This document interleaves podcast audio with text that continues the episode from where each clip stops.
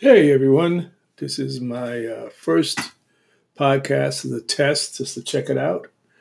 It is Father's Day, and uh, today is a day where people give thanks to their dads, granddads, moms who act as fathers, and I just want to wish everyone a happy day.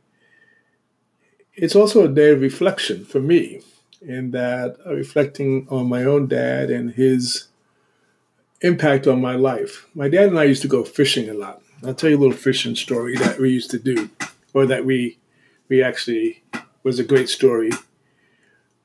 We used to go fishing, and sometimes we would go fishing in the daytime. But if we wanted to catch something called striped bass, which is a fish that is on the East Coast and it runs at night, we have to go late at night. So one night we went out fishing and we went to this bridge called Cross Bay Bridge and on this bridge, we we go to the highest point and we would cast our lines. And you needed a different kind of fishing pole. You needed a deep sea heavy rod pole with a heavy reel. And we were fishing and we we're waiting and we we're waiting and no hits, no bites, no anything. So about I don't know, it probably was 30 minutes, but to me it felt like three hours. I said to my dad, Hey, Dad, you know, we've been waiting on the fish. I think we should go home and have them wait on us.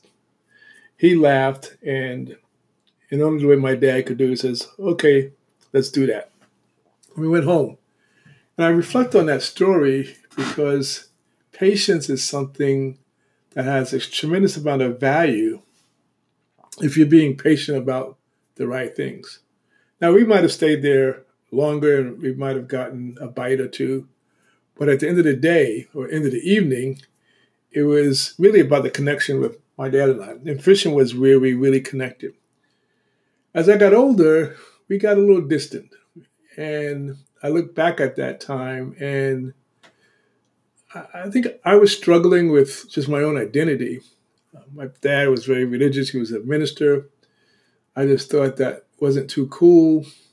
And I didn't really appreciate that part of him in some respects. I didn't appreciate the fact that religion was the at the forefront of our family. And so as I got older, I got further and further away from him. Um, but I was really what I was doing was I realized I was getting further and further away from the religion.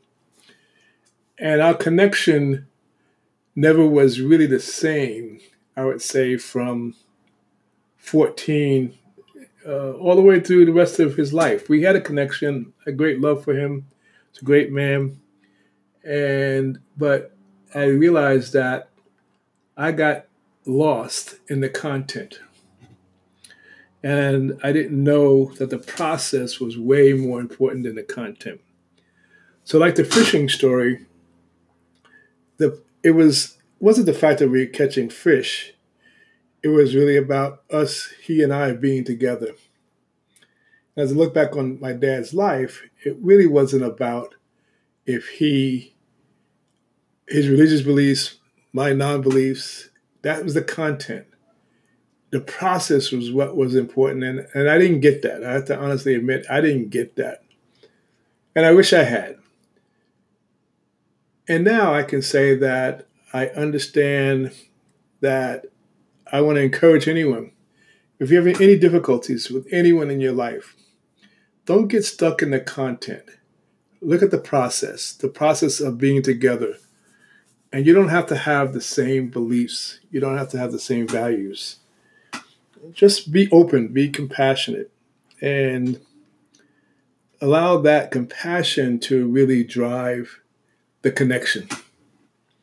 And as you do that, you tend to, at least I find now, that when I focus on the process, the content sort of takes care of itself, meaning that I can then better hear the content, I can better communicate, I can then understand that person's personality versus my personality. Uh, I'm more of a um, imaginative sort of person. So I'm very reflective. I tend to have visions about different things. I could have eight or nine things going on in my head at the same time. And that can be very, very interesting because someone's talking to me, and from that imaginative place, I may hear them, I may not, depends on where I'm at. My response, usually if I'm if I'm hearing it, I receive things from an imaginative place. My response is from my rebel, which is more about the fun, the spontaneity, being creative, um, and and having contact. So I'll respond, and, and a story like that, or a story I have about that is when the whole piece went down with George Floyd, and we went into social unrest, and people were reaching out to me because I do this uh, Instagram piece called Rope Talks, where I talk about different aspects of leadership, life, motivation, personality. And I had several people reaching out to me, but I wasn't really responsive because I was still in a reflective place. And I just wanted to reflect and I wanted to get a sense of who I was and what I was doing and what, what I really was feeling from various perspectives on Black Lives Matter to, to just the entire thing, to the looting, everything. And I never forget, it was a Tuesday after that Friday uh, when everything went down. And I was decided that I woke up that morning and I decided, you know, I'm just going to stay in bed. I have no clients. I don't have anything really to do. I'm going to stay in bed, do some reading, maybe watch some Netflix, and sort of a combination of, I would say that was probably in the beginning phases of not feeling great. And it was around 11:30. I got a text from a friend of mine, and he said to me, "Hey, Jerome, I thought by now you would have another rope talk out about what's going on."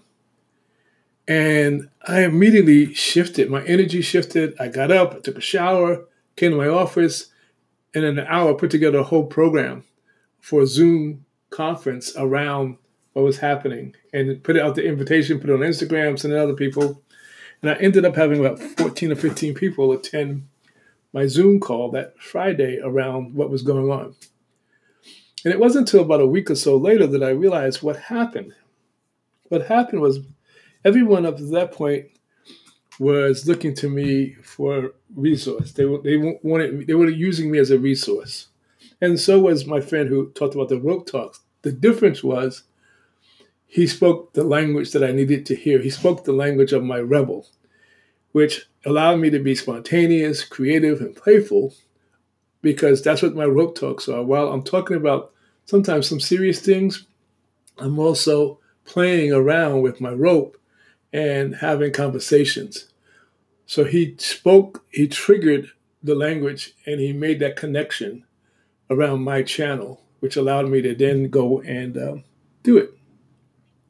So as you as we go through this whole aspect of life around COVID, around social unrest, things that are changing, there's so many unknowns, and it's okay to not know. I, I, I think that's the really the biggest takeaway for me is I don't need to know. I don't have to have an answer. Matter of fact, in my personality style, asking me a lot of questions actually drives me kind of nuts if you want to know something from me, it's probably you need to be more directive. You need to say, Jerome, tell me how you feel.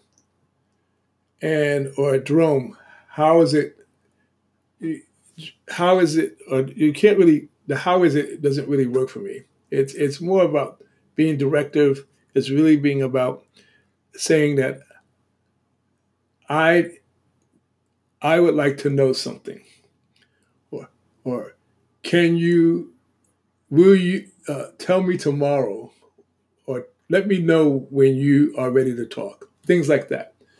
And it's a very fine line because other people, they want questions. My wife, she's a question person. She loves the questions. She wants to ask questions.